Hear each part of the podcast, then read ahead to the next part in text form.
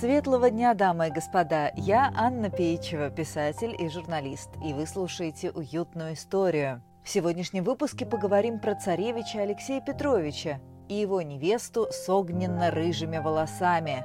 В этой истории много адреналина. Сын Петра I полтора года прятался от разъяренного отца в средневековых замках вместе со своей возлюбленной Ефросиньей – это опасное и романтичное приключение стало самым ярким эпизодом в бесцветной жизни робкого Алексея. За ним гнались лучшие щейки русского царя, а Алексей отчаянно ловил последние счастливые минуты в Неаполитанском заливе. Часть первая. Ссора с отцом. Царевич был совсем не похож на своего сурового батюшку. Петр – человек грубый и решительный, знаток военного дела.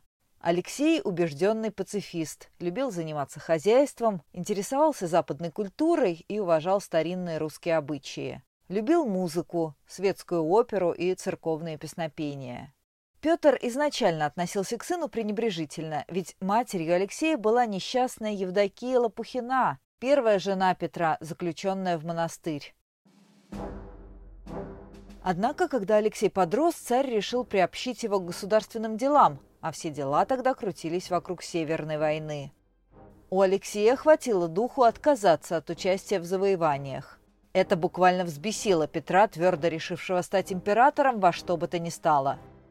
Царь написал сыну письмо с ультиматумом, в котором требовал от Алексея либо присоединиться к нему в военном походе, либо публично отречься от престола и немедленно отправляться в монастырь, Приближенные советовали Алексею постричься в монахи, чтобы пересидеть бурю. Ведь клобук не прибит к голове гвоздем, можно его и снять потом, когда гнев царя уляжется. Однако Алексей, выбирая из двух предложенных отцом вариантов, военный поход или постриг, остановился на третьем. Царевич задумал бежать из России. Итак, Алексей сообщил всем, что уезжает на войну в Копенгаген, где его уже ждал довольный Петр. Царевичу выдали паспорт и подорожную. Сенат выделил ему на дорогу две тысячи рублей. Князь Меньшиков от себя дал еще тысячу. В Риге Алексей занял у оберкомиссара семь тысяч червонных. Пышная делегация уже почти миновала Польшу, как вдруг царский сын пропал вместе со своей возлюбленной, простой крестьянкой Ефросиньей. Часть вторая. Гостеприимная Италия. Сбежав от свиты, Алексей направился в Европу. Сначала он думал просить убежище в Ватикане, хотел спрятаться от родного папы, у папы римского. Но потом понадеялся на покровительство своего дальнего родственника, австрийского императора Карла VI. Внешность у царевича была самая непримечательная, не то что у его двухметрового отца. Так что на протяжении всего путешествия Алексей успешно сохранял инкогнито. Для надежности он замаскировал и Ефросинью – Девушка переоделась в пажеские костюмы из цветного бархата. От Гданьска до Вены 900 километров, и каким-то чудом влюбленным удалось благополучно добраться до места назначения к ноябрю 1716 года. Здесь Алексею пришлось раскрыть свое имя, чтобы добиться встречи с императором Карлом. Тот, узнав все обстоятельства, изрядно занервничал. Попытался уговорить царевича примириться с отцом, однако в конце концов согласился предоставить родственнику приют. Рассказывает историк Николай Иванович Костомаров. Царевич был отправлен в Тирол под видом государственного преступника. Его поместили в крепости Эренберге, лежащей посреди гор на высокой скале. Коменданту приказали содержать его прилично на сумму от 250 до 300 гульденов в месяц – и, чтобы сохранить тайны его пребывания, запретили солдатам и их женам выходить за ворота крепости, а караульным вести с кем бы то ни было разговоры о том, кто привезен в крепость. На всякие вопросы приказано им отзываться незнанием. Тем временем Петр понял, что в Копенгагене ему Алексея не дождаться, и бросил на поиски вероломного сына лучших ищеек – Знакомьтесь, капитан Румянцев, русский Д'Артаньян. Бродит по Австрии, не жалеет денег, пьет с кем нужно, шутит на нескольких языках с кем полезно, побеждает обаянием и золотом слабые сердца среднеевропеек и узнает, что надо. Так описывает бравого капитана историк Натан Эйдельман. Румянцеву удалось напасть на след царевича. Стало понятно, что Алексея скрывает сам австрийский император. Тут в дело вступил Петр Андреевич Толстой, тогда еще не граф, но уже министр. Толстому удалось изрядно напугать Венский двор, и император позволил русским ищейкам увидеться с Алексеем. Правда, Карл поставил условие.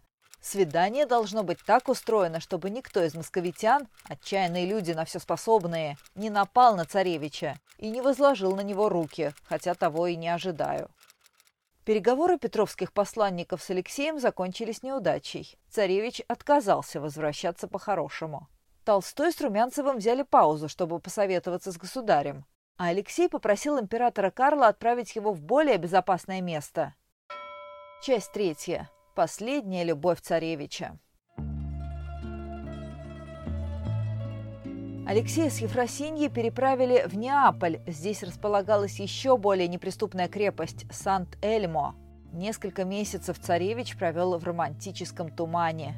Окна его спальни выходили на море, и Алексей целыми днями любовался бирюзовыми волнами, кормил птиц, читал им исторические и философские книги, пел псалмы и акафисты, разглядывал спящий Везувий – но самое главное, царевич буквально купался в своей отчаянной любви к простой крепостной девушке с огненно-рыжими волосами.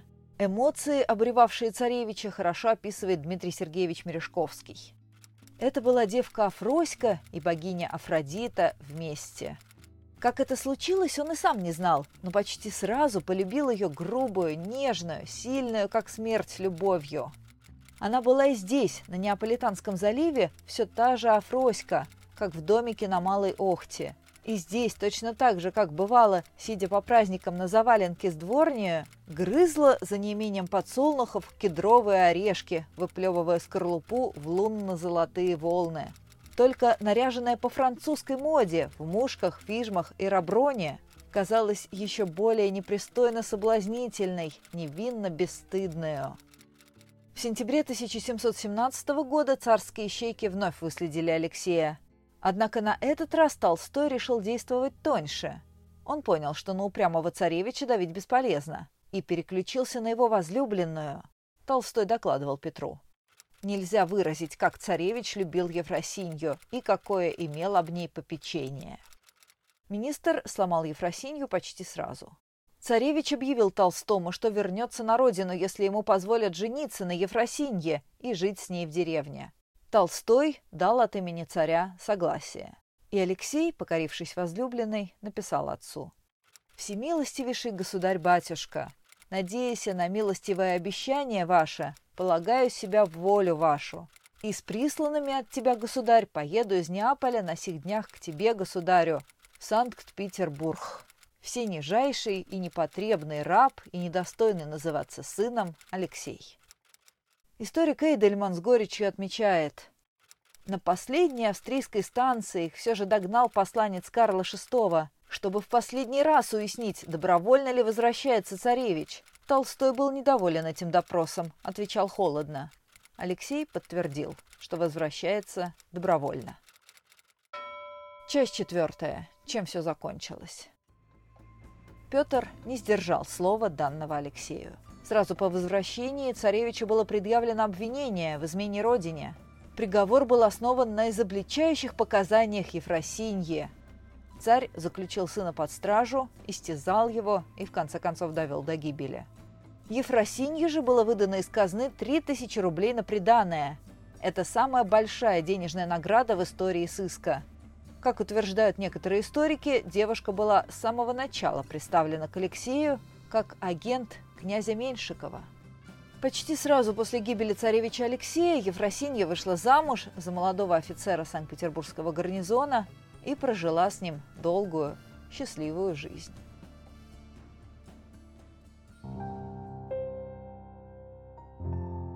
Друзья, подписывайтесь на подкаст «Новые выпуски уютной истории» каждую пятницу. Спасибо донам проекта Наталье, Кейт, Ане, Дарье, Наталье, Алисе, Загляните на мой сайт annapeichева.ру. Там много интересных статей и книг, в том числе бесплатных. Спасибо за внимание, было приятно с вами пообщаться. Услышимся на следующей неделе.